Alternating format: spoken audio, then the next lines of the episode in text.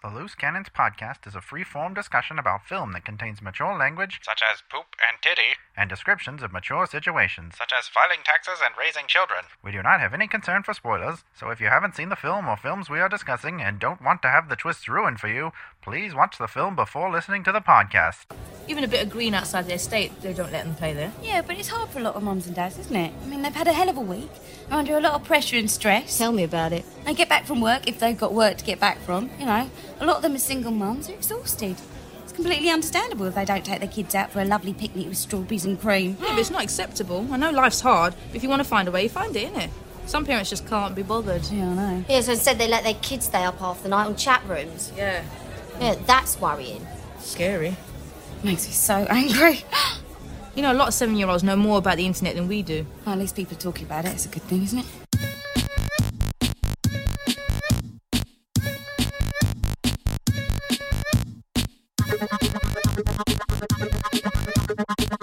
Hey everyone, it's another episode of Loose Cannons coming at you. Today we're going to be discussing 2008's Happy Go Lucky, directed by Mike Leigh. Yep, that's what we're going to be doing. Yep. Right on. Yeah. joining, joining me, Ruben, to do that is our core for classic crew: Patrick, Yay. Basil, Still here. Yeah. and Ilya. Yeah. Hello. But before we do that, let's do this. It's a little segment we like to Let's. call. Yes, let's. It's a little segment we like to call Heralds and Denouncements. Boop.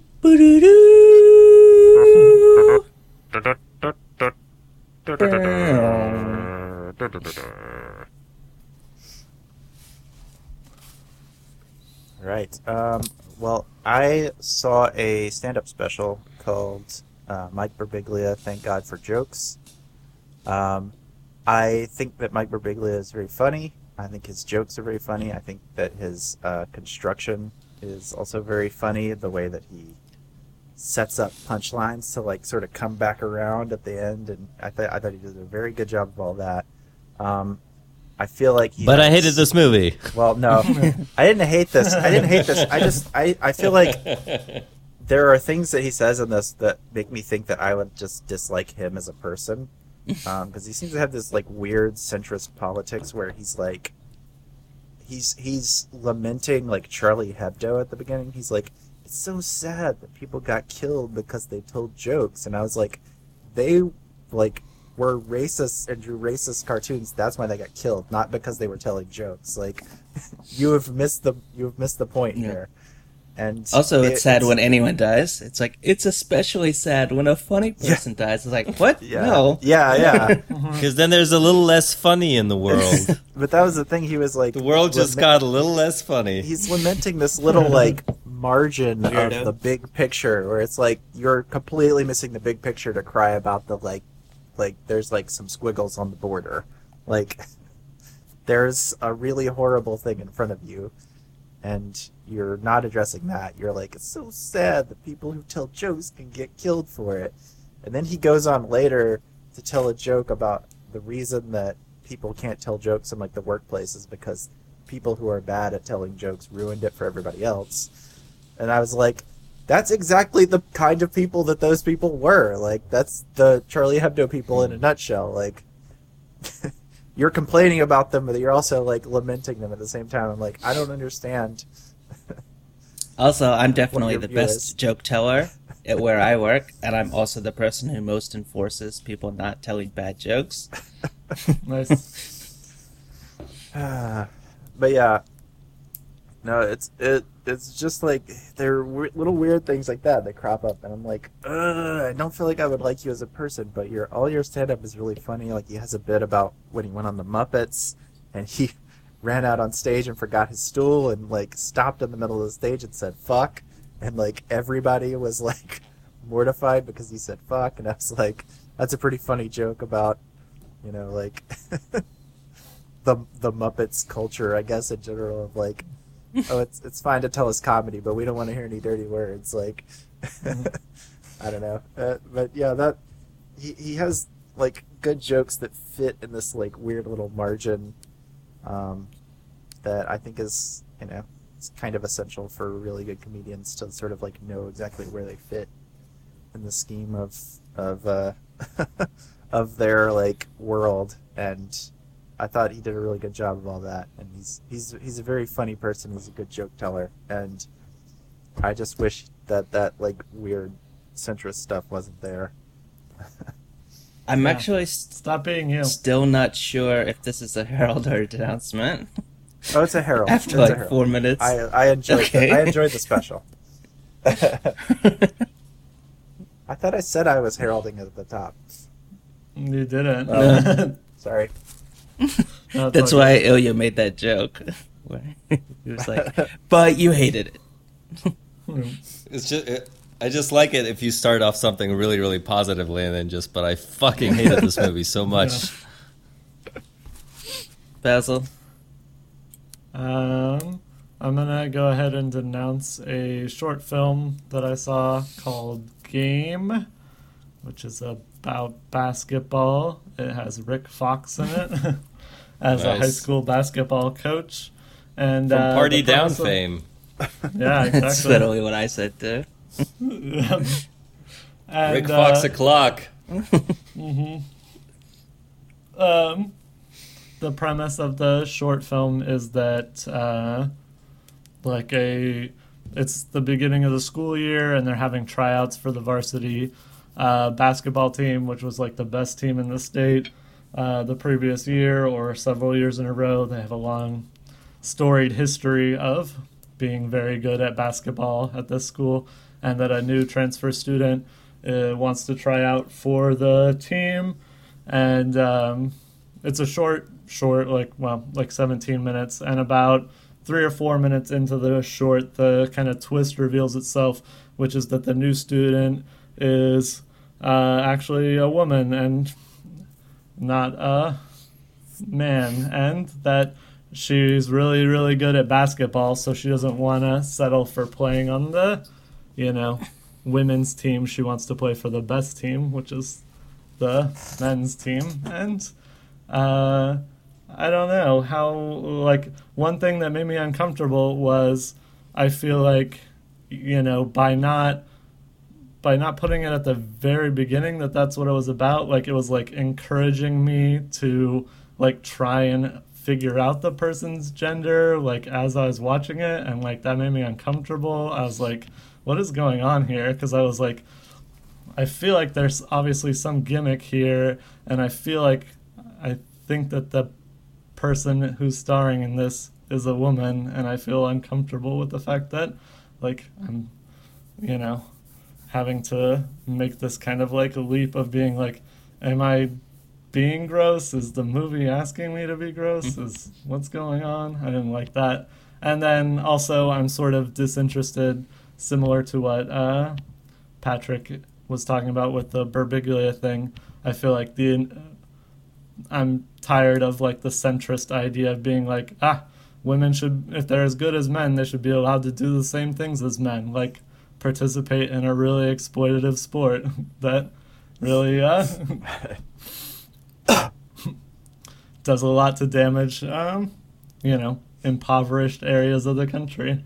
Sounds pretty cool. Like, I think that, you know, it's that sort of uh, vague multiculturalism without any, uh, like, underlying social or structural critique. And I was like, I don't I don't care about this. And, uh, you know, the beats play out as you'd expect to once the sort of thing comes out. She's really good at basketball, but then there's a terrifying, uh, you know, a horrible scene where they find out that she's actually a woman, and then, you know, what's the coach gonna do? Is he gonna stand up or, you know, do what's right and let her be on the team because she's really good, or is he gonna obey old gender roles and cut her for an arbitrary reason. So what happens? Ooh. You'll have to find uh, watch it and find out. Yep. Uh, you got me on my on the edge of my seat there with the description. I'm gonna watch movie. this terrible movie just to find out what or not this Yep. fictional character makes this Yep. team. 17 minutes. I guess I could do that. 17 minutes. Yeah, I like and it. it does actually li- have some pretty good cinematography for a short film. I, I was Alright. okay with uh, some of how it looked, but Yeah. so that's I like why Rick it's not gonna Fox be on my. Yeah, and Party Down. So, yeah. yeah. I was gonna say that's why it's not gonna. Uh, that's why I'm denouncing it because it came out this year, but it's not gonna make my worst of the year or anything because I did like how it looked. Right. Yeah, uh, I watched Wonder Woman in the theater over the weekend, and I'm surprised to say this, but it's neither a herald nor a denouncement. like it was pretty. Like, I ex- really expected to hate this movie after all the all the things I heard about it, and I think that the premise is all f- screwed up, and that they should have never, ever, ever put the First World War in there at all. like I don't think that's okay in any sense of the word. Um, but I thought that lots, large parts of it were surprisingly decent. I like the action. I like the um, some parts, you know, where I really wasn't expecting it, like Spud from Trainspotting being in it and being Oh, like weird. a okay depiction of like uh, PTSD. You know, like you know, it was like strange to have that in there. Um, and I didn't mind a lot of things that other people minded about it. The accents were kind of funny, but whatever. Like I think that's just one thing that Hollywood should just end once and for all in general is people speaking in vague accents to convey like an ancient culture or whatever it is they're trying to convey. Like it's just always it's never going to be not stupid. Um, Yeah, I thought I was. I thought And- it was very very funny in the television show Rome that everyone just speaks in British accents. Yeah, I like, that's why that's, such an awesome that's show. not Latin. like, yeah, that's that's like traditionally how Rome has been uh, shown. Is like everybody has a British accent. I, don't, I feel like Yeah. I've seen But, way uh, more movies. Like There's a good Pete Holmes But, uh, about that about Game of Thrones. Yeah. Um, but I, I, I guess uh, what I will denounce is I watched the first like 15 minutes of the movie The Circle, and that movie sucks so bad. like already after these 15 minutes is really impressive how bad it is. But I don't know, like beyond like the obvious part. Like to me, the worst part of it was that the movie asks us to identify with a person whose dream it is to work for a fucking like obnoxiously uh like 4.0 type of like tech company. Um and it's just- just like the biggest thing that could ever happen to her is work for like customer care for this fucking company. And like when she gets the interview she just like jumps up in the air and is like yeah i got it. Like you got an interview which is like no like I do interviews for a living now, and it's like it, and it sucks. Interviews suck. Like it just sucks for everyone. Um, but this is like supposed to be like the moment where like oh I get invited to like an audition or like whatever, which like like at least that I could get like in some way. Be invited for an interview for this like awful tech company and that's like your eureka moment like that's when my life starts going great and i don't know like the way that the movie kind of frames that i thought was really gross Yeah. and uh yeah i don't know i i, I might finish this movie just to make sure but uh I was gonna say, yeah. I mean, I think that that's sort of the the weirdness of the target audience is like, oh, I bet you'd think it'd be awesome to work for Google, but here's some secret dirt. It wouldn't be that great after all. Boom, in your face. yeah It's, It's a true. comic that I can't exactly remember, but I think the premise of it worked where it's like a guy in an interview and all he's thinking is um like don't say take your job or something like at the interview when he's like oh he's like well, what do you hope to get out of this job and it's like don't say your job and then and it like keeps going he keeps moving up the ladder right um and then finally he's like interviewing for like the position of like president of the company, and he's thinking, "Don't say die here." yeah, it's so sad. um, I'm gonna announce a film from 2013 called The Kings of Summer. Um, this is the same director as Kong Skull Island, and uh, even though Basil hated Jurassic World, I remember that he liked Safety Not Guaranteed. So it's like, hey, even though he doesn't like Kong Skull Island, maybe this uh, guy made a good film previously, and that's why he got to make Kong Skull Right. Island. But that's not the case. um, and man, apparently 2013 is a good year for bad films because when I was watching it, I was like, whoa, it's one of the worst films I've ever seen in my entire life. And it's still the third worst film of 2013. Because 2013 is uh, Olympus Has Fallen and uh, Evil Dead remake. Nice. Both of which I hate quite a bit. Um, Yep. But to talk about this film, just at least briefly, like something like ten percent of the film is slow motion shots of like young kids doing cool shit, like Yeah. chopping watermelons. Nice. Like it's like a trailer, like chopping watermelons in cans with a sword. um, It's pretty cool. yeah, super cool. Um, and it was really uh mm, apparently today's lawn maintenance day um it was really annoying like especially because i watched this like the day before i rewatched twilight and the kids in this movie treat their parents terribly for like no Yeah. reason they're like uh my dad wants me to play monopoly with his new girlfriend instead of like go out to this party this is the worst thing to happen to anyone ever i'm literally gonna call the police on him what? yeah.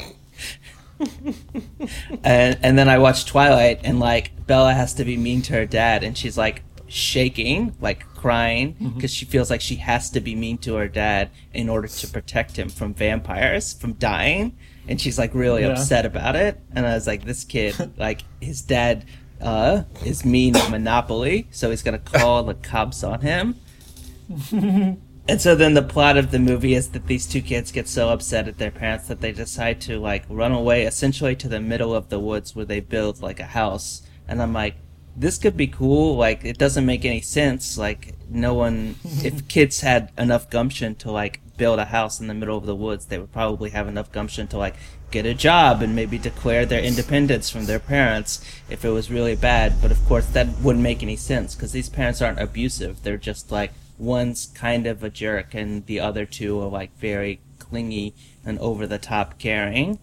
Um, but then like it's just like they they're like let's build a house here and then the next scene like there's a house and i'm like oh that's the part that i would have liked would have been like them building a house and maybe realizing it wasn't that great an idea but no then um and then of course And they wouldn't be the kings yeah, of summer. yeah would- but it could be a nice ironic title yeah.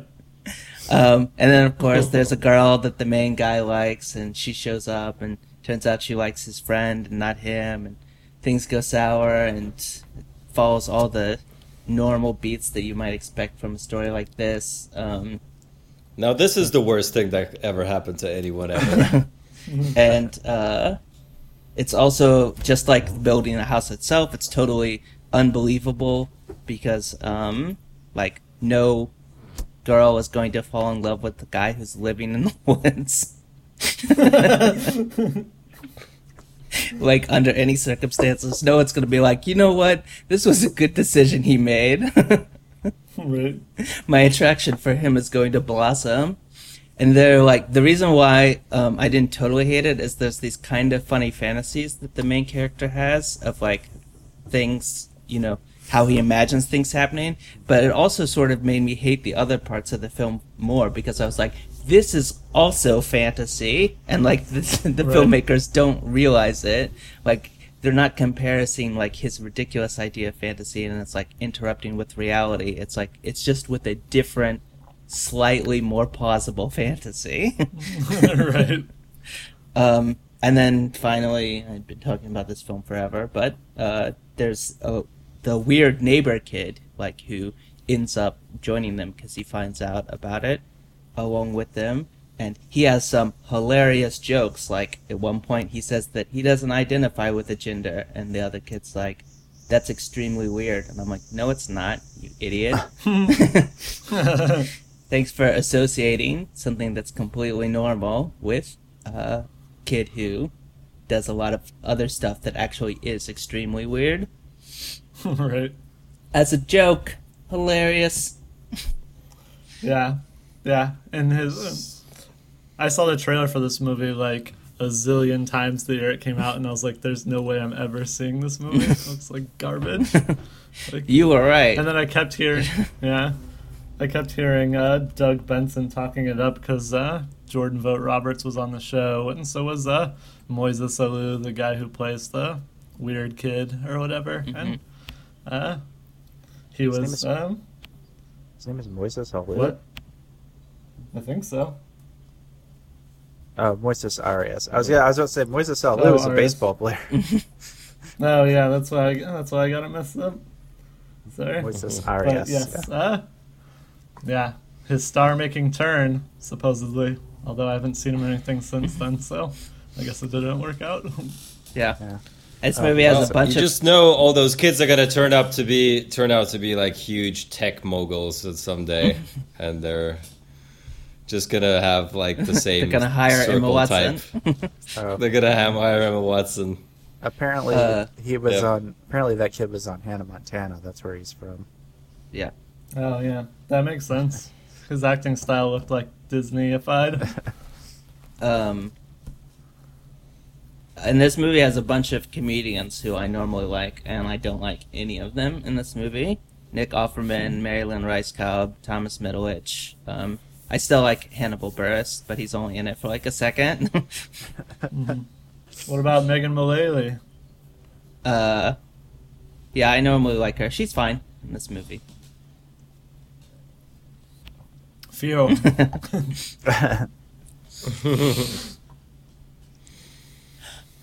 She and Clark Gregg play the overbearing parents, and Nick Offerman plays the jerk single dad who, um, his wife died. So that's another bad Nick Offerman performance after the one in The Founder. Sure. He looks bad in The Hero as well. If anyone else is. It's not a bad role. Um, Whatever the opposite is of of being on a roll, that's what he's on. a standstill.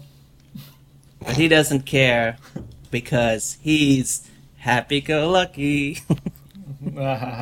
yeah.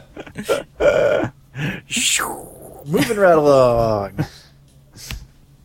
All right, Patrick, um, this is your I will do the the plot for this film since this was mine. Um, this is a kind of an episodic character piece about a woman named Poppy who lives in London.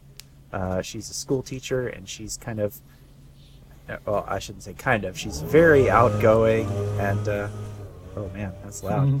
Uh, she's she's very outgoing, and um, she laughs a lot, and she talks very fast, and uh, she's I guess um, uh, not necessarily gregarious, but kind of gregarious, I guess, a little bit. And uh, she lives in a flat with her other friend, who's a, also a school teacher.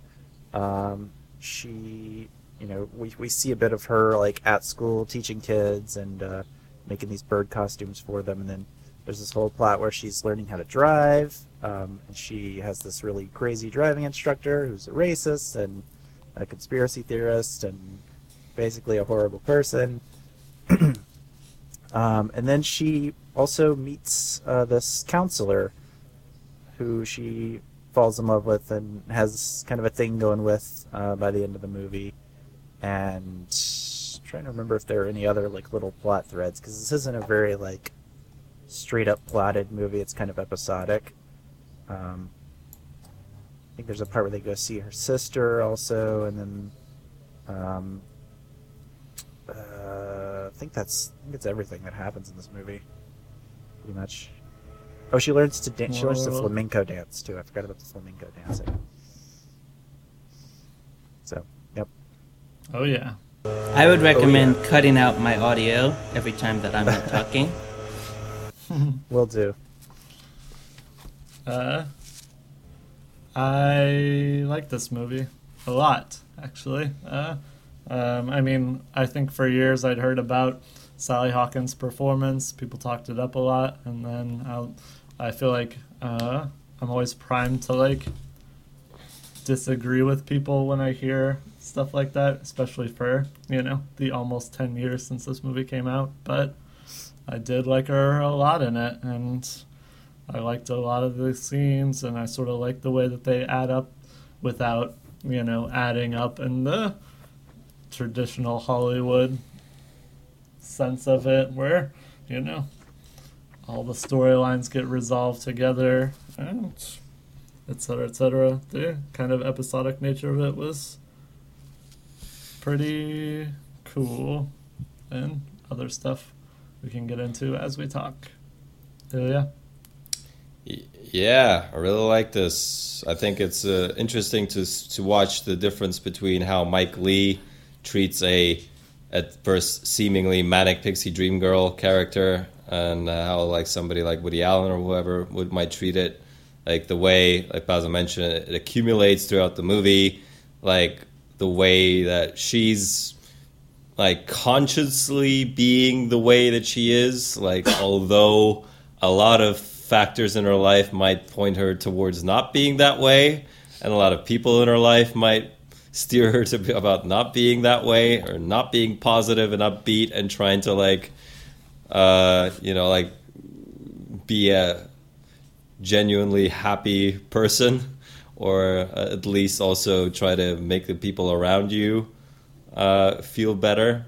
Um, I felt like the movie got that part quite right, and also with some scenes, like the scene with her and the homeless person, showed just where like maybe the limitations of that approach can be, and how you know she's does like you know realize also like the extent to which she's you know able to be that way with people. And i think it like walks a pretty fine line there. Uh, i think a lot of movies would have really failed that scene in particular because it also kind of comes out of nowhere. Um, but i like the performances a lot besides her. Uh, the guy who plays the driver her driving instructor although a pretty one-note performance is really good in it um, i thought her best friend is also like a very nicely fleshed out kind of supporting cast member. So um, yeah, I, I and I also like I, the movie was just such a breeze to watch. Although you know having a lot of like difficult scenes, it just felt incredibly well paced and uh, yeah, I, I liked this uh, a lot. Yeah, even the even the difficult scenes go real fast. Real fast. I love this movie. Maybe a little bit less than another year, just because I think I care about the. I don't know characters, the idea of another year slightly more, um, but I still think they're both really really good. Um, something that no one has mentioned so far uh, that I think is really good about this film is how uh, its own construction sort of reflects Poppy's character. Like when she's talking, she'll just talk about whatever thing is interesting her literally right that second. So, like, she'll just jump to a new conversation, and the movie does exactly the same thing. They're like, oh, you know what would be cool? We just showed Poppy jumping up and down on a trampoline right now. um, and yet still kind of like her as well. That doesn't mean that the movie is just a collection of random scenes because it's like, oh, she's jumping up and down on a trampoline. All right, well, we're gonna have a, another scene connected to that scene where you know she tweaked her back or whatever. Yeah. Um, and now we're gonna show her getting her back worked on or whatever.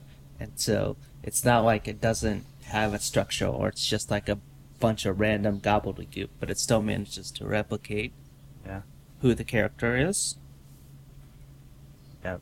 Um, I also like this movie a lot. Uh, I really um, enjoyed how sort of on its face it kind of has the construction of a romantic comedy in a way where you have the scenes that are like really familiar from a romantic comedy where it's like kind of the meet cute scene and it's like even that first scene in the movie where it's like you feel like that scene is in a lot of movies where it's like oh a, a girl goes into a bookstore and sees a guy working there and she talks to him and then they hit it off or whatever like that guy cannot be less interested in her at all I also think it's really funny in that scene that she goes and starts reading a children's book instead of like actual books.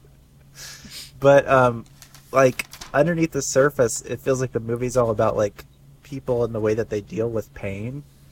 Um, because Poppy's whole thing with pain is like she, she literally like laughs instead of like expressing pain. Because uh, when she's getting her back worked on by that chiropractor, he's like popping her back and she's like ah, ah. she's like just laughing as he's like you know like cracking her back and like like actively hurting her like she's saying it hurts but she's also laughing while it's happening and you just get all these different uh like approaches to it like uh, Eddie Marsan's character the, the driving instructor is just like he he's obviously like somebody who has a lot of pain but he's just like funneled it into anger about literally everything almost. Where he's just angry about everything and like horrible to everybody he meets apparently. And uh you know you you also get the scenes of the the one child in the class who's like angry and like bullying other kids because someone's hurting him. And it's it's this like really interesting like you know um almost like spider webby thing of like the way pain affects everyone around you and the way that you know you choose to deal with the pain that's dealt to you in weird ways. And i thought that was like a really interesting like underpinning for this movie that's on its face about someone who just is like trying to be as positive as possible about everything yeah another element of that is uh, the education aspect like uh, so that kid that poppy is, was in Poppy's class, she uh, notices what's going on with him and then like tries to figure out how to approach it and then enlists this uh, social worker to help with that, right? Whereas when she asks, I forget the character's name, but the driving instructor, Scott, I think. Uh, Scott, yeah. Scott, right? She asks him how he did in school, and at some point asks him if he was bullied. But before then, he mentioned something about how it did not agree with him or some some other uh, thing. And I think it's a pretty clear commentary on how not like oh if you don't not happy at school you're going to turn out to be like a uh, whatever like a like a bullied uh, person with like an awful awful outlook on life. But it does say that like well you know like part of the education system is also uh, looking out for the kids like mental well-being um, and if it's if there's something going on to just also address it in some way. Whereas with scott it clearly was not the case and no one ever addressed it because most of his uh, problems clearly stem from like a you know uh, a, a, a, mental illness that he has yeah. uh, or or something yeah i think something another way in which the movie reflects her own personality is even when you have like a person who is kind of horrible like Scott like obviously she and the film itself call like call him out for his like really terrible racism um, but that yeah. doesn't necessarily mean that he ha- he isn't right about anything like the way that he's describing school maybe he wouldn't have experienced that if he was taught by Poppy. But it's not really actually that right. wrong a description of school. It's like if you fit in, you move ahead. Um, like, you know, that can either be both socially or educationally. Like, if you are, you know, like they want you to be just a certain level of smart in school. Like they don't want you talking about like communism or something. Like that'll get you in trouble in school, right? And it's the same thing like socially. Like, you know, if you're cool or whatever, if you fit in with a cool group, like you'll move ahead like socially. And like sort of what he's saying there is, you know, kind of correct and it like you know makes you it makes me at least a little bit Yeah. sympathetic to him and Mm-hmm. um, Yeah. it's interesting I, think to do that just because like it'd be so easy especially for i think film viewers like us to just like hate that dude Yeah. because he does Yeah. so many awful things that we would normally call out and because the film is so clearly like centered on poppy's perspective you never do Yeah. and it um it, and then Petra can go just after it. I really love the part at the end uh, when she's given the line, and it's like it's something that a manic pixie dream girl, who was like an actual manic pixie dream girl, would never say. Is her friend is like, I still think we should call the cops on him, and she says the police can't help him. Yeah. Yeah. It's like, Good. yeah, It's a good one. Yeah, uh, and I also think too that there are like, it, it is interesting that like s- like sometimes it's almost like that like broke clock is right twice a day thing where he's like sometimes he does say something that like Poppy really does need to hear like stop fucking around while you're driving the car like because he is kind of right he's like you're like you could kill somebody doing that it's like it's like sometimes he's like right about things but then he's just awful most of the rest of the time and you're just like Yeah. oh god I think like- she is paying attention though. He's just uh he thinks any like anything superficially is like needs to be commented on or whatever. Like you know, the boots is like the clear example where Oh, she's yeah, yeah. driving fine with the boots, but he's Yeah. getting super upset about them anyways because in his head, Yeah. you know, you can't drive as well with boots, which you know, I don't know, maybe is true. Um, yeah I but like. I was just talking about the part where she like deliberately like like ducks down and like you know like acts like there's Yeah. a car coming. There's no, uh, like I was like, yeah, you could like actually kill somebody doing like fucking around like that. And so like, but Yeah, I mean, she she- uses that line against him Yeah. later, right? She tell when he's Yeah, yeah. like in this mode Then and like yeah. she's like, okay, you you you're not you're not fit to drive. You're endangering other people right he now. actually is and he, point. But he clearly, you know, in that in that case, like he does not think this would ever apply to him. This can only apply to like, Yeah, yeah. in his view, like this weird woman who's like not taking anything seriously. You're a Yeah. teacher. Yep. I don't know how that happened. yeah. Probably she worked really hard to get a degree in Yeah. education. Probably. But uh, yeah, I mean, uh, that was definitely something that I was thinking that it is somewhere. It's weirdly somewhere sort of in the center because I agree with Ruben that she's probably driving fine, but that also you know there there are ways in which like people cannot pay attention 100% and that that can be.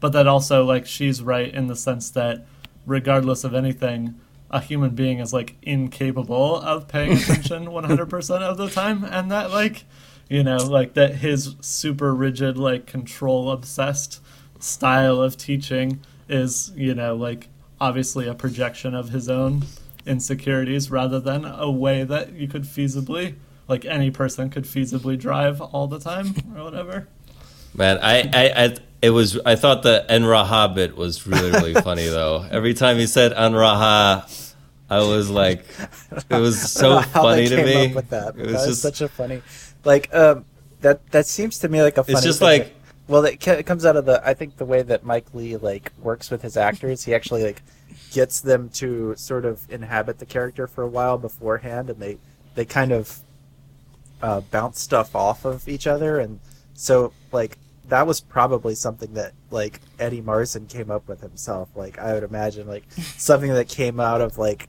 just improvising like weird things for him to, like for like building just- blocks of that character. It's just funny Yeah, because like some- everything else he's saying is this like dry like constructor like instructor thing of like watch here, don't do that, like be more serious. And then he's like Enraha, Enraha, Enraha. It's just like what the fuck. And then he has that whole So spiel about the Washington Monument and six six six, and I was just like, this is yeah, so right. Yeah, yeah. That. I mean, I mean, yeah, Yeah. that part was almost like okay, yeah, I guess he's like a cultist or whatever. Like, okay, Yeah, that fine. conversation like, starts off was where like I was really like, "Oh, I kind of identify with this," because he's like, "Look around you." He's like, "Are the systems that we have in place built in for happiness?" No, they're not built to increase people's happiness. And I was like, "Okay, I kind of agree with this Uh-huh. weird Yeah, yeah. racist or whatever. And then he goes to like an Illuminati angle, and I'm like, it doesn't have to be the Illuminati. It can just be people wanting money and power. That can just be the thing causing unhappiness in others. Yep. Yeah. Well, it's a thin line between conspiracy and uh, being thinking outside the system. It's Yeah. a very Yeah, thin yeah. line. As- uh, yeah, uh, Mitchell and I, this is only a mild digression, but Mitchell and I yesterday were talking about how obsessed Jay Z seems to be lately with, like, telling people he's not in the Illuminati because, and I was like, he's being so defensive about it. He's making me think that maybe he is because, like, like he has so much money and yet he's devoting like multiple lyrics over different songs to like telling people he's not in the Illuminati. And I was like, why does this bother him so much? Yeah, Beyonce has a lyric too. She's like, that Illuminati shit is corny, y'all. Formation. Mm. I, I, I, I find this pictures that people like take and there's like a tiny little like maybe a light that looks Yeah. kind of like a The triangle and they're like, triangle, and they're like joke Illuminati. meme is funny. um, yeah, I was gonna say that he's still probably a better driving instructor than the one that Mark gets in the episodes where he, he tries to learn how to drive, and the guy's like, "Put your foot on the clutch and like go into first or something like that," and then it like stalls out, and he's like, "You stalled out," and he's like, "Yes, thank you, I know," and then he tries to do it again, and he starts laughing at him, and he's like, "Try driving less like crap now." Mark has that great speech, and he's like, maybe Yeah. some of the people you train will essentially already know how to drive. They're coming from second world countries, and they just need to get a license here. But I must warn you that the majority of your students have no idea how to drive. Uh, yeah, it's funny because Jeremy later does the same thing to Yes. him when he has to drive his pregnant wife to the fucking hospital. He's just like, stop driving like a dick. oh man. Look at show. um, yeah, But so good.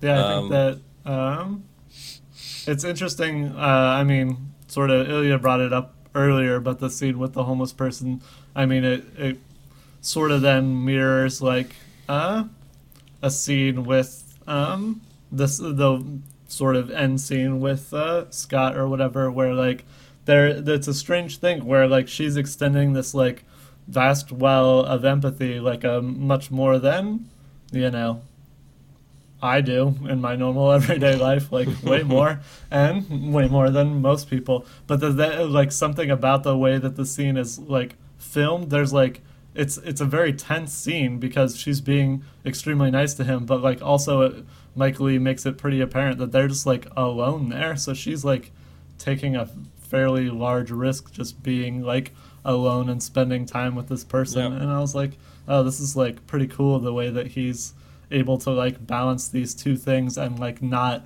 just completely candy coat this idea that like oh everyone should just like go hang out Yeah. with homeless people and talk to them more and I, Yeah, I think It'll it's very great. yeah. I I would say the homeless person scene is one scene that I don't like a super lot, especially because, as you say, I feel like the driving instructor storyline sort of addresses the same thing, which is that he's kind of saying like I think one of the things that the film is saying is like yeah this this is a real risk like poppy could come to a very bad end because of the way that she lives her life but that maybe it's still worth it anyway.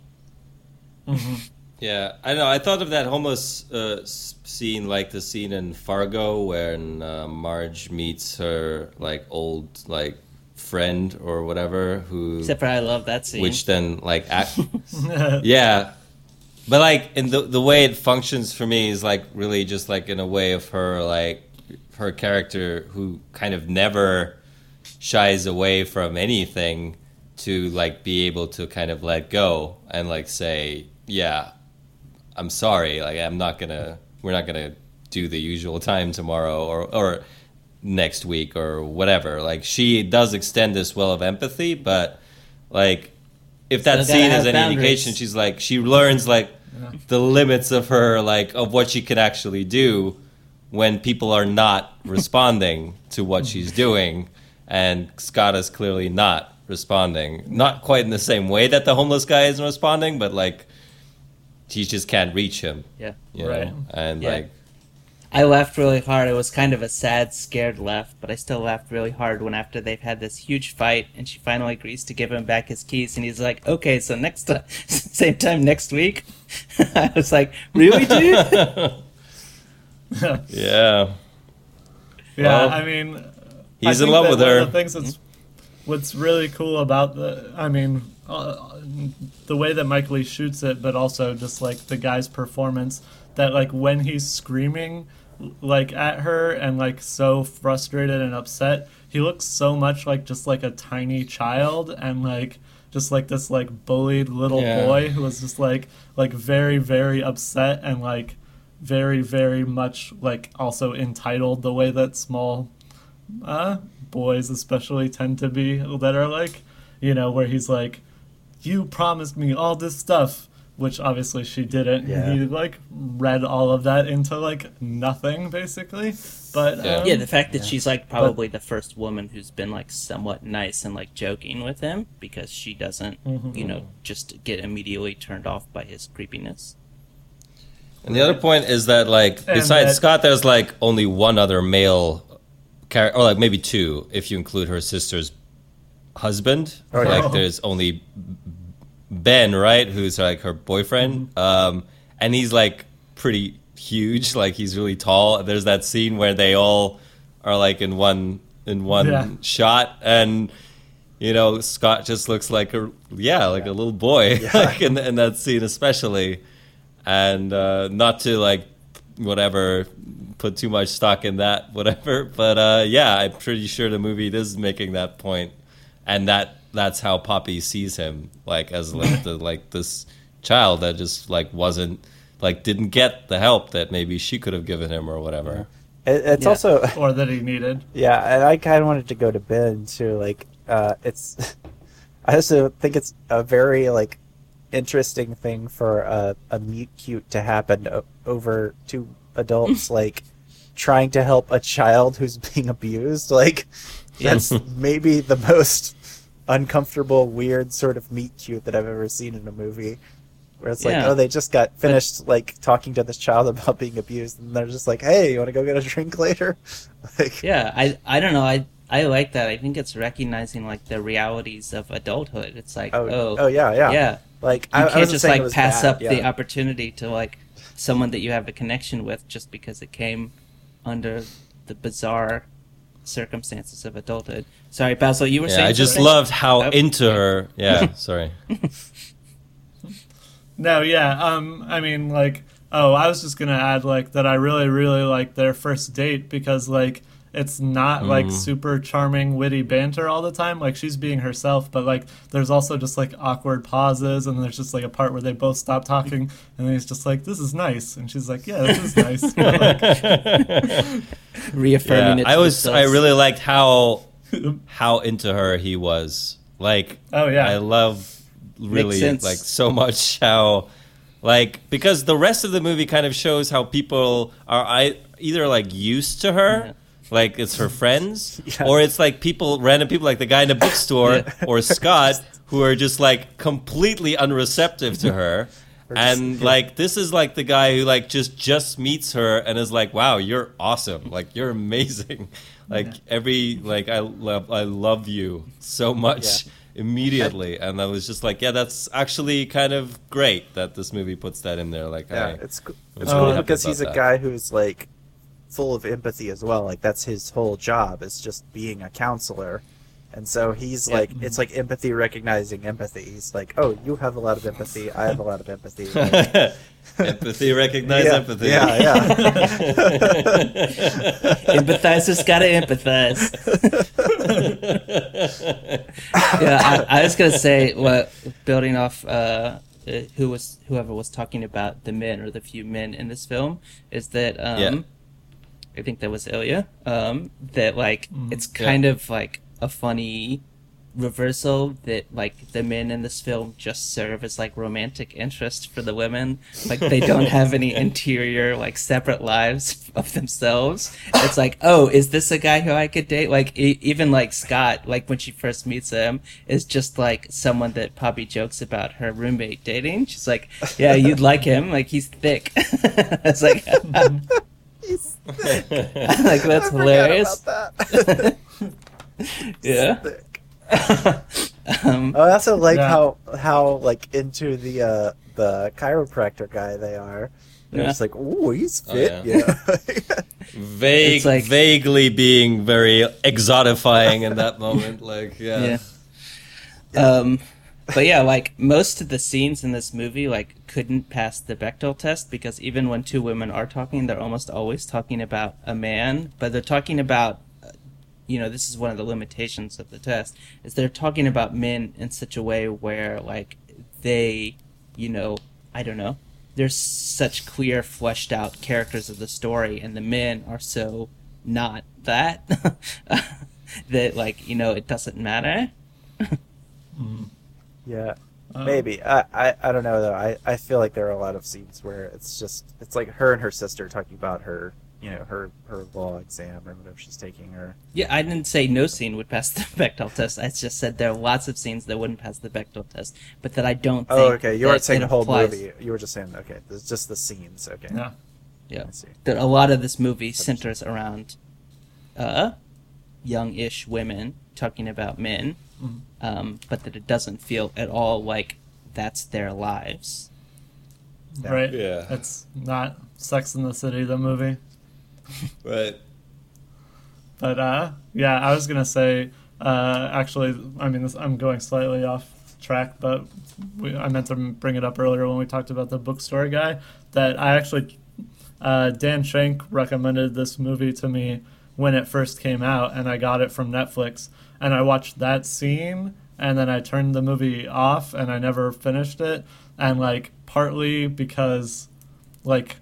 I identified too much with that guy. I was like, oh, this reminds me too much of like every like well-meaning but like insufferable customer that I've ever had, where they're like trying to make like jokes, and I'm just like, I'm just at work. Like, please leave me alone. Like, Having a good day until I came along, right? Hmm? Huh? Hmm? yeah.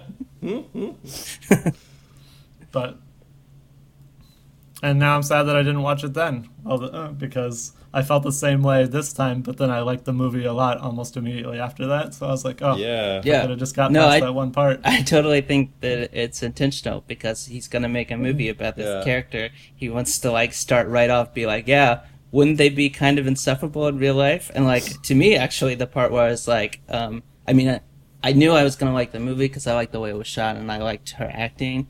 But like, she walks outside and her bike's gone, and she's like, oh, mm, well. Didn't even get to say goodbye, and I was like, "No! How can you be not upset about your bike being stolen?" I was like, that's just not right. yeah. but I mean, I think that's intentional. I think it's, but you know, he's being like, yeah, like hmm someone with the fervor and intensity of Robin Williams, except for towards positivity, might be Yeah. a little bit hard to take.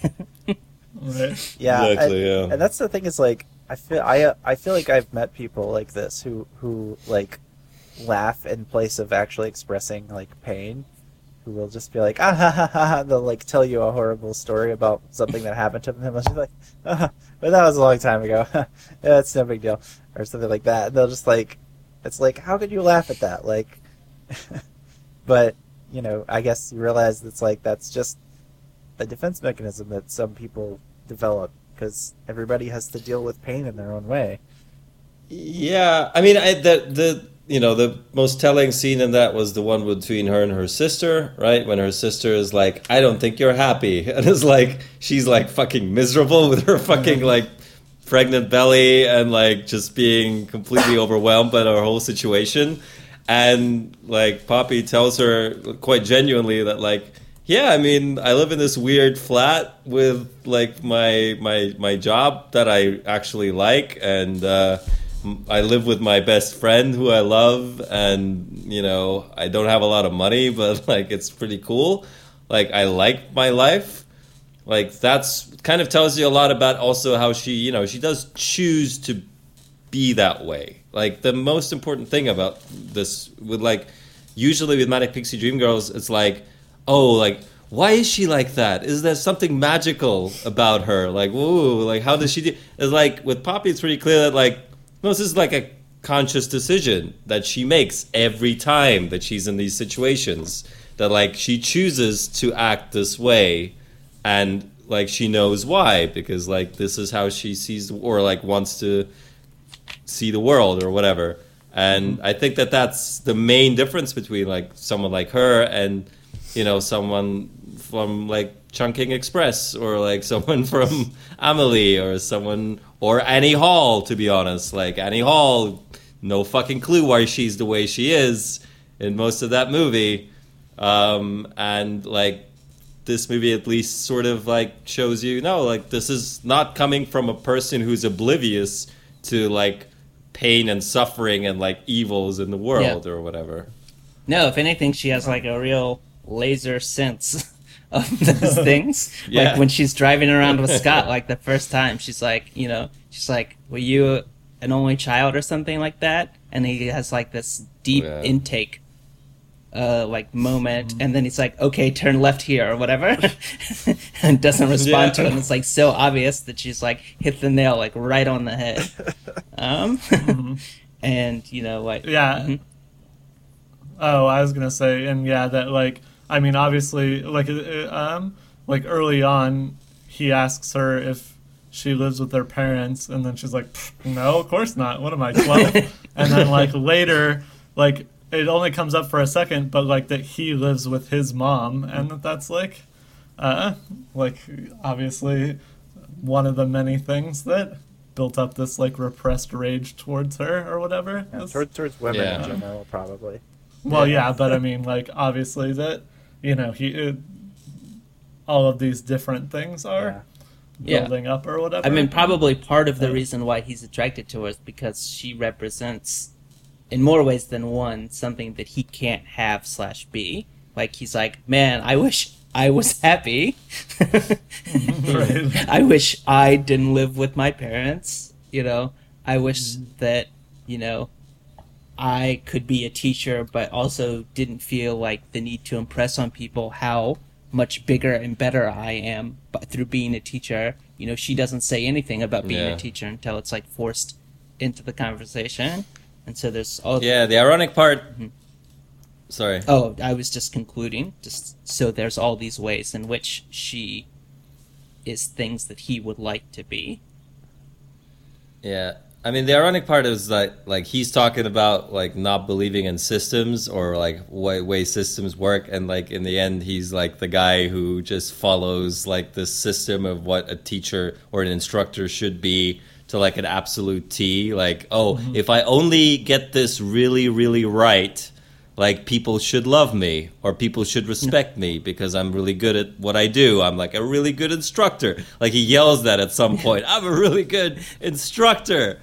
Like like and that's like that's what he prides himself on on being and like there's nothing wrong with that, but like he just thinks that like because he finally buys into the system that he detests, like he has to get something back but then he doesn't. And all people are basically mean to him all the time. And like he doesn't like he never like thinks that this is fair because what else is, can he do but like be the best at this particular thing that he does? And then magic things or good things would happen to him and then they don't you know? Like uh, in a lot of ways there's ways in which this movie makes his character way more sympathetic than you ever would would be in a movie or, mm-hmm. or ordinarily. Yeah, there's also this sense from him that he's like superior because he can drive. Like he he sort of feels like, oh, I've you know sort of bought into this element of the capitalist system where you have to own a car and be able to like follow this, you know, these very specific rules and have to be good at doing it to a certain extent. And it's like he kind of has a sense of superiority just about that. Like he's just like, oh, you didn't learn how to do this thing that adults do, mm. even though it's not mm. necessarily like an adult thing to know how to drive a car. He just believes it Yeah. is. she's just doing it because she wants to. Like she's learning because she wants to. Because there's that part right after they fight when she's like, "I'm gonna drive you back," and he's like, "This lesson's over. If you're not a pupil, you're not allowed to drive." And then she's like, "Fine, I don't mind walking, mm-hmm. but you're not driving this car." and I, and it's just like, yeah, she doesn't mind walking. Yeah. She's. I mean, this is Once- like lesson number three or four at this point. So for a month, she's had no bike and no car. So she's just been getting around by foot and public transport. I mean, they live in London, right? So you don't mm-hmm. need Yeah. a car in London. yeah, you can you can get everywhere Sure by the by the tube. Tube underground. yeah, and the sweet ass yeah. double decker buses. Yeah. Yeah. I never did. Oh, I never yeah. did ride on the Oh, buses yeah. when I was in London, but I didn't take the tube a lot. Mm. Um, I was gonna. Sorry. Oh yeah, go ahead. I was just gonna No, go back to the sister and how like that could even be Oh, seen yeah. as a mirroring of like the example of what Scott is talking about, like what happens if you Mm. do just follow the rules and don't Yeah. ever think about the decisions that you're making for yourself. She's like, okay, I have to get married and I have to get pregnant and I have to get a pension or whatever, and she's like yelling at Poppy about all these things and like she doesn't say it because Poppy is a nice person, but Poppy wants to be like, so have those things made you happy? Yeah. And the answer Yeah, Yeah, no. her sister says that, right? Like Yeah. her little sister says it to, says that to her. She's like, "Stop projecting! Yeah. Like you're Yeah. projecting all this shit on Poppy when you're so fucking miserable. Yeah. like you Little can't even sister's stand not it." quite as uh, empathetic or sociable as Poppy is. Yeah. Yeah, Right. No, neither of her sisters are. she's a law. she's a law student. That's why But she believes. in There's a fun- justice. Sort of uh, throwaway line in that part that I liked a lot when she's like, "You got to have a plan, Poppy," and she's like, "A five-year plan? What am I stalling?" and I think that that's like a pretty good, like you know, it, it's a throwaway line, but it's also a pretty good indication of like what what she actually means. That there is like Yep. this idea of like ordering your life in this hierarchical way is this like kind of capitulation towards like authoritarianism that you're like if i follow the rules if i do what i'm told i'm gonna get the things that i want and then it's like why would i do that this doesn't seem fun like I'm, Yeah. Yeah. and it's just like the Like- the the way that it mirrors, like Ruben said, the sister Mm-hmm. and Scott is like they both take their frustrations out on somebody who's not bought into that same idea, and because they're frustrated with the fact that these people exist and they remind them that they actually did buy in. Like the best way to go about that is to just shit on these people as much as Yeah. you can until they like finally admit that no, it sucks. Like, and I wish I were you. You know who Democrats I hate had the done most? The same thing. It's not. It's not Republicans. Yep. it's left wingers. It's because they represent actually following their out through their ideology to the end, and they're like, no. So you're saying I didn't have to sell out? what I refuse to believe that. uh, Don't trade Yeah. the good Yeah. for the perfect. I'm melting. oh, just before we move on, I just want to say that my favorite part of that scene is when she storms off to her room and the little sister's like, "Hey, so let's play PlayStation," and the Yeah. husband's like, "Yeah, yeah," Yeah. and then she Yeah. comes back out and he's like, like- "Oh, maybe not, maybe tomorrow." Later. Yeah, that Yeah. guy's so pathetic to me because like it's like so clear what their relationship is, and also just like that, uh, you know, like like he doesn't make any effort to like go comfort his wife who's like clearly very upset even if she's like upset for the wrong reason he's just like nah, It's just like all right, hormones. just video Yeah. Uh, Hormones. she's yeah, and then, yeah, then, right. he's- then, he's- then he just uses the like dumb platitude Yeah. to like play off why she's upset. Yeah, and he's on Yeah. their side in that argument too. He's like, he's like, they weren't attacking you, or whatever. whatever the- he's like agreeing with them. He's not on her side at all. yeah, I think I probably. yeah, I guess a less pathetic version of that guy would have been like, uh, like standing up for his wife in that scene, but then would have gone with her to a room and been like, "They weren't attacking you. like you're being an idiot." like, Um, yeah, I So- think I probably liked him uh, more than the film actually wanted me to because that same actor plays the son in another year, and he's a much nicer, inch, more interesting person in that movie. Yeah.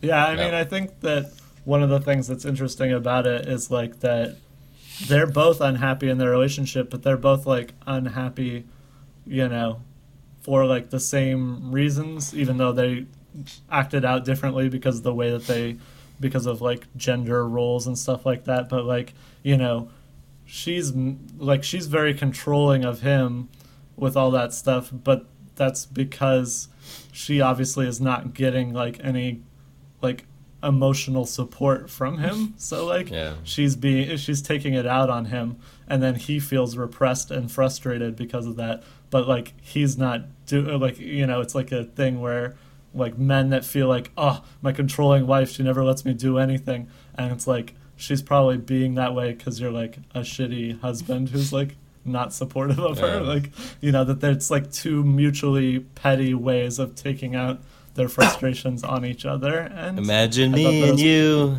Yeah. unhappy together.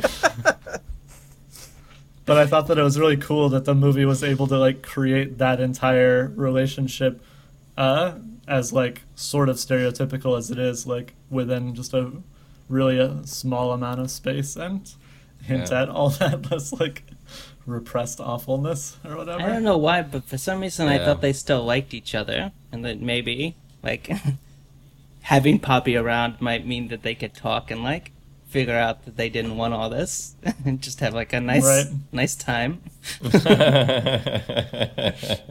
Maybe in the sequel.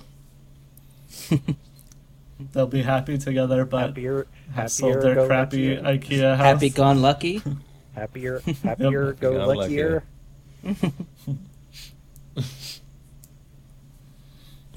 But oh, I also like the way that um, Poppy intentionally plays into uh, Scott's homophobia when he misunderstands what Oh, yeah, yeah, she that says about really her funny. roommate. She's just like, "Yeah, I love her." Yeah, got problem we with that, Scott? Yeah. And it's obvious that like she she just like wants to take the piss out of him at that moment. Yeah. Like she's like, "Yeah, I'm not gonna. I'm gonna make this as uncomfortable for you as I can right Oh now." yeah, that was the that reminded me of the other thing that I really really like when he's like super mad at her. He's like, "Was that guy your boyfriend?" And she just doesn't answer, and I was like, "Oh, that's cool." like, Yep. like because it's uh, you know, I mean, None of your I feel like business. right, and even like it's, I mean, it should have been obvious a long long time ago, but like I feel like even like think pieces about like you know the ways in which like women reject men via like being like sorry i have a boyfriend or blah blah blah as like a, a deferring thing which is understandable because it's uncomfortable but like stuff like that has like i mean i started seeing stuff like that on the internet like six seven years ago like this movie is like earlier than that and like totally keyed into the idea that you know she's Yeah. Yeah, it's like He's when you answer that, it's like, oh, has nothing to otherwise. I would totally be with you if I just didn't have Right. my stupid boyfriend. like, oh man, Yeah, and So and the idea of men seeing other men as their competition as opposed to her actual feelings as the right the barrier. Um, Yeah. and Yeah. you know, and the idea of men seeing women as property. So it's like, oh, another man has you, okay. yeah i Right. accept Yeah, and I also think even in that, it building off the taking the piss out of him is her sort of, in a way, refusal to actually pin down her sexuality for this stranger. to be like, yeah, uh, yeah, not only is it not your business, and I'm not going to reject you by telling you that I have a boyfriend, but like, also it doesn't matter if I'm straight or gay or bi or, you know, don't I if I'm poly or I don't identify as any of these labels. Like, who Yeah. cares? Yep. And this is completely off topic, but it reminded me because we're talking about the driving that I thought it was very funny that the um, school is called the Axel School of Motoring.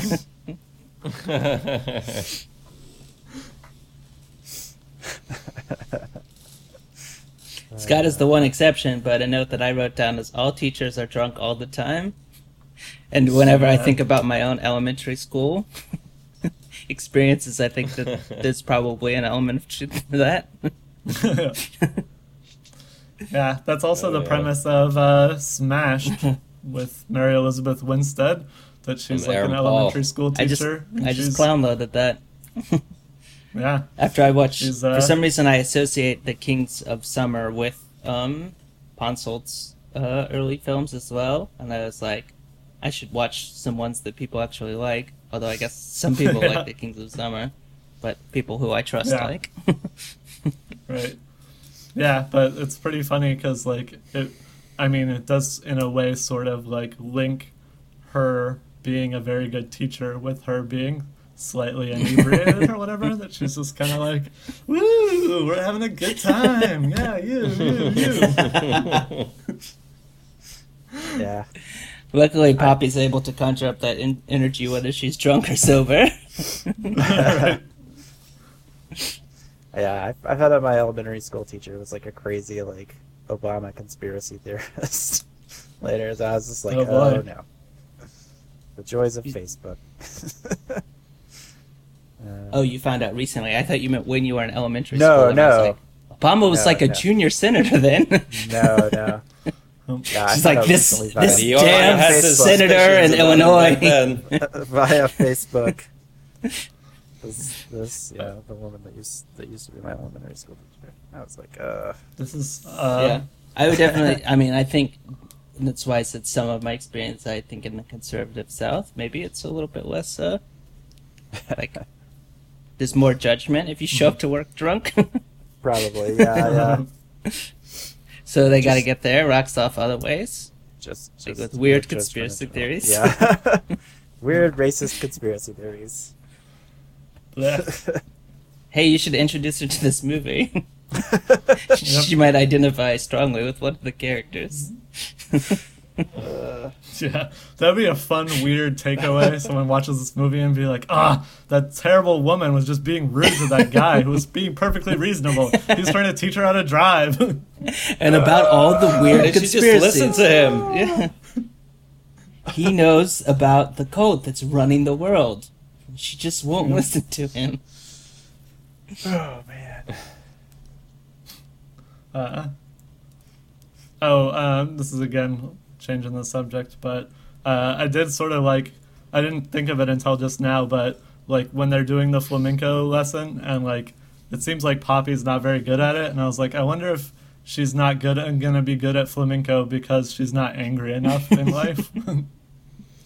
Right, yeah, I my forgot about the flamenco bit. I was yeah. I was curious if what that teacher was saying about flamenco was true. I I I was like, it's a very interesting take on this dance. I don't know if that's true or not, but Yeah, seems like I like. could. I mean, seems it's like it could be. She goes to this class to learn how to do these dances or whatever, and like her main takeaway from the first lesson is like, "Oh man, that instructor seems really sad. Yeah. I wonder if I should help her." it's like, no, she's a stranger. man. You're just there to learn how to dance, Poppy. Turn it off occasionally. she has her own life and her own ways to support her her emotional needs. Yeah. like dancing. Yeah, Yeah, and Yeah, she clearly rebounds really rebounds from it. Yeah. like she has that bit of a breakdown or whatever, but then later she's back to dancing Exactly. really hard again. so uh, Yeah, I like also that another character. space super dominated by women in that whole Mm-hmm. dance scene. There's like one or two dudes like way in the background I um in those scenes, and they're like barely there's barely any attention paid to them. It's another example of something I've been noticing recently when like I've complained in the past like about oh they didn't give enough time to like define this character and you know that's why this movie is bad because you know they rush over the stuff and then I'm like oh no good writers and directors can define a character extremely quickly like she has that line the second time that they show up where she's like I'm she's like I'm I'm mildly impressed with what you did, not because you're good, but because you're not as terrible as you were last week. and I'm like, oh, I know exactly who this person is. and it's basically just like one line, and I'm like, oh yeah, I know I know this person. I met this person in real life. Yeah. Yeah, um, when we first started talking about the movie, I was going to talk about that. That I think that, uh, at least based on what I understand about his process Mike Leigh seems like the perfect kind of like way to do improvisation where he does a lot of rehearsing before they shoot the movie and they all rehearse together but like that they formulate a script together and then by the time they're shooting the movie they're like working from the script but they improvise that script but like they're not improvising in the moment which leads to like the kind of bloated ways that you know uh Yeah. Yeah. Judd Apatow movies always go off the rails or whatever. Yeah, that, that For Way sure. to go, Mike Leigh. Knows what's up. Yeah. Um, He needs I- to make a movie with Jason Mantzoukas. Yeah. Wait, let's see. Well, Mike Leigh's un- modern unfortunately, I Hollywood Mike- comedy. well, I think Mike Leigh is Mhm. Mike Leigh's dead, right? No. I know he's still alive. He's still alive. Why did I I? was gonna like, boy, that's, that Why almost did I Second. gets the think he shit was out of me. dead? I don't know. I don't know. That's very weird. It's like that um Somebody that, oh, he's is an back. internet meme about somebody, him. somebody, there's somebody that died that reminds me of Mike Leigh or that I associate with Bashkir Mike Leigh Starmy? No, no, Spike no. Lee. Spike No, Lee's still alive too. No, I'll figure it out. I'll figure it out. I- Robin I- Williams. No. That that's it. That's the one. They Yep. both do Oh, improv. yeah. So I was um I something I realized recently that um I probably should have done when I was younger is that I don't like improv like hardly at all, but it's also really useful like behind the scenes skill like and the thing that I don't like is when people like do improv as the product, but it's actually a super great Mm. like practice. So we're talking about practice, Mhm. not a game. And that's the Mm. that's the problem with improv. I think in general, is Okay. it's like they sell it like it's a game, and it's like if I just thought that I was going to see an interesting practice, I would probably enjoy it more. Like it's, I feel the same thing about acapella. I was like when I was growing up, I was like I don't like acapella at all. It's not music, and it's like yeah, but it's also super useful for people who are learning how to sing to like, you know, figure out how to sing with other people. Right. Harmonizing. And it's definitely one of those things that's way more fun to do than Yeah. to watch other people do. That's why whenever anyone is in it and you're like, oh, I don't like acapella, they're like, what? What? Uh, How can you not like acapella? Oh my god, it's the most fun thing in the world. And I'm like, yeah, you're doing it. That's doing it. Yeah, that's the part that's fun. yeah, Yep. Improv is also Totally. very fun to do. yeah. That's another. I get why comedians sure. love it so Yeah. much.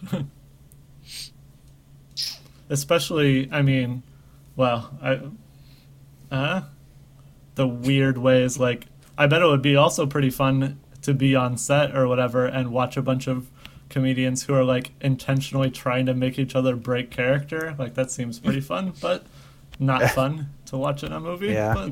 But I like uh, when Michael Yeah, I mean, Scott does like- improv in The American Office. he just keeps pulling out a gun, no matter what the Yep. scene is. it's the best way to heighten something. There's nothing more intense than a person with a gun. So.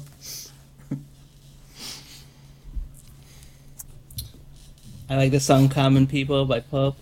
Oh yeah, yeah. Yeah. That's a great song to dance to in a club. Yeah. I mean, not that that song would ever get played at a club, but uh, sure. That it was funny to me because I thought when they showing that when they were showing that Maybe scene, I was like, for 30 "Oh, is this a flashback to 1990?"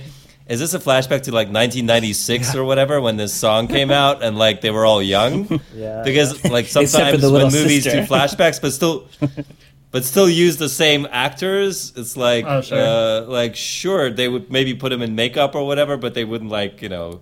I don't think Mike Leigh would use like whatever like fake uh, things to make it look like super young.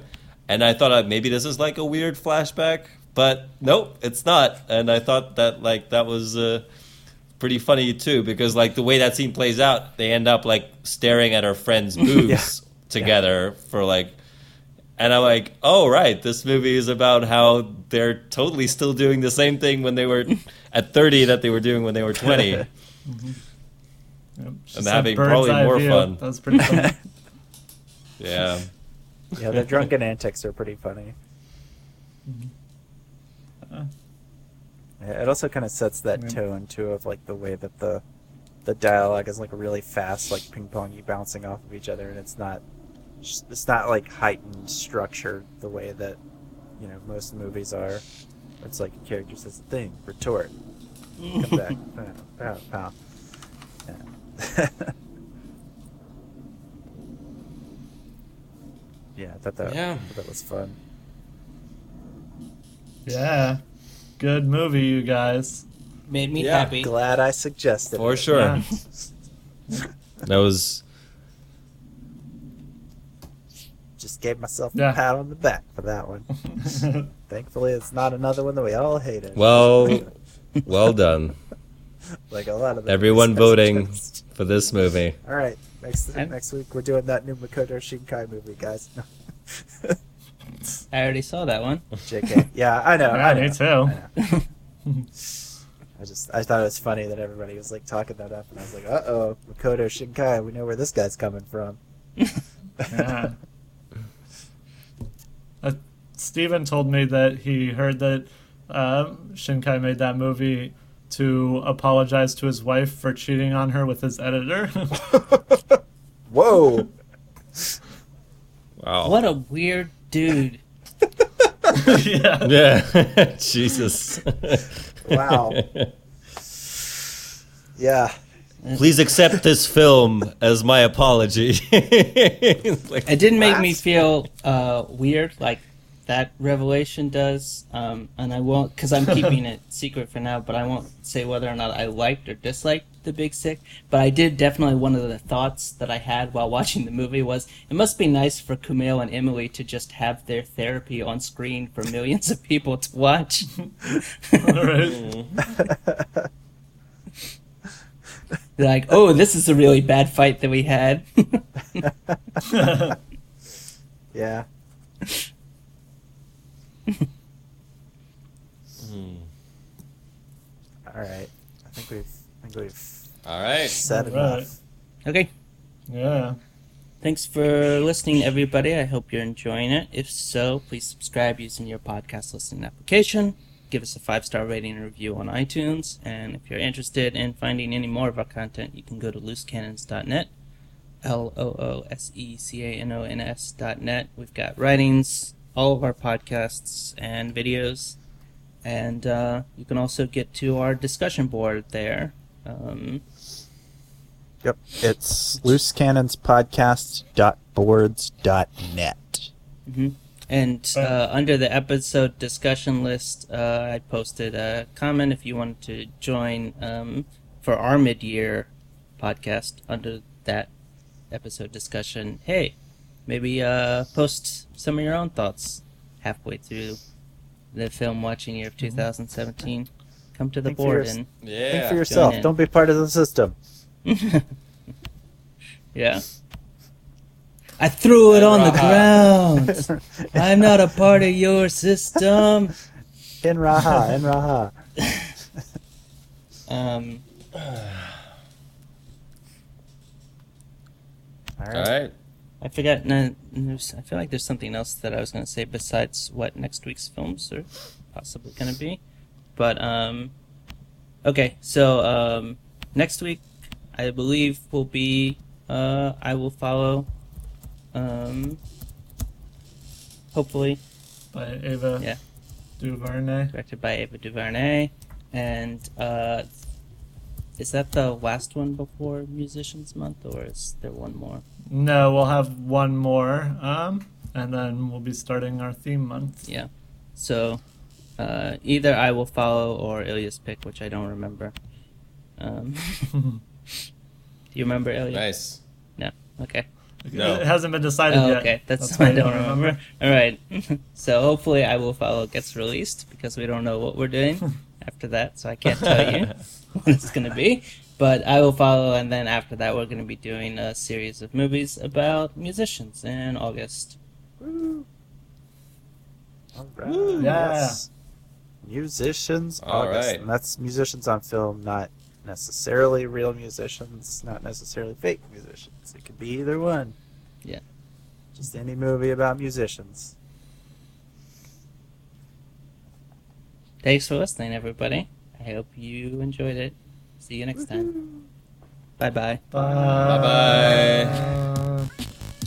Bye. I think we nailed it.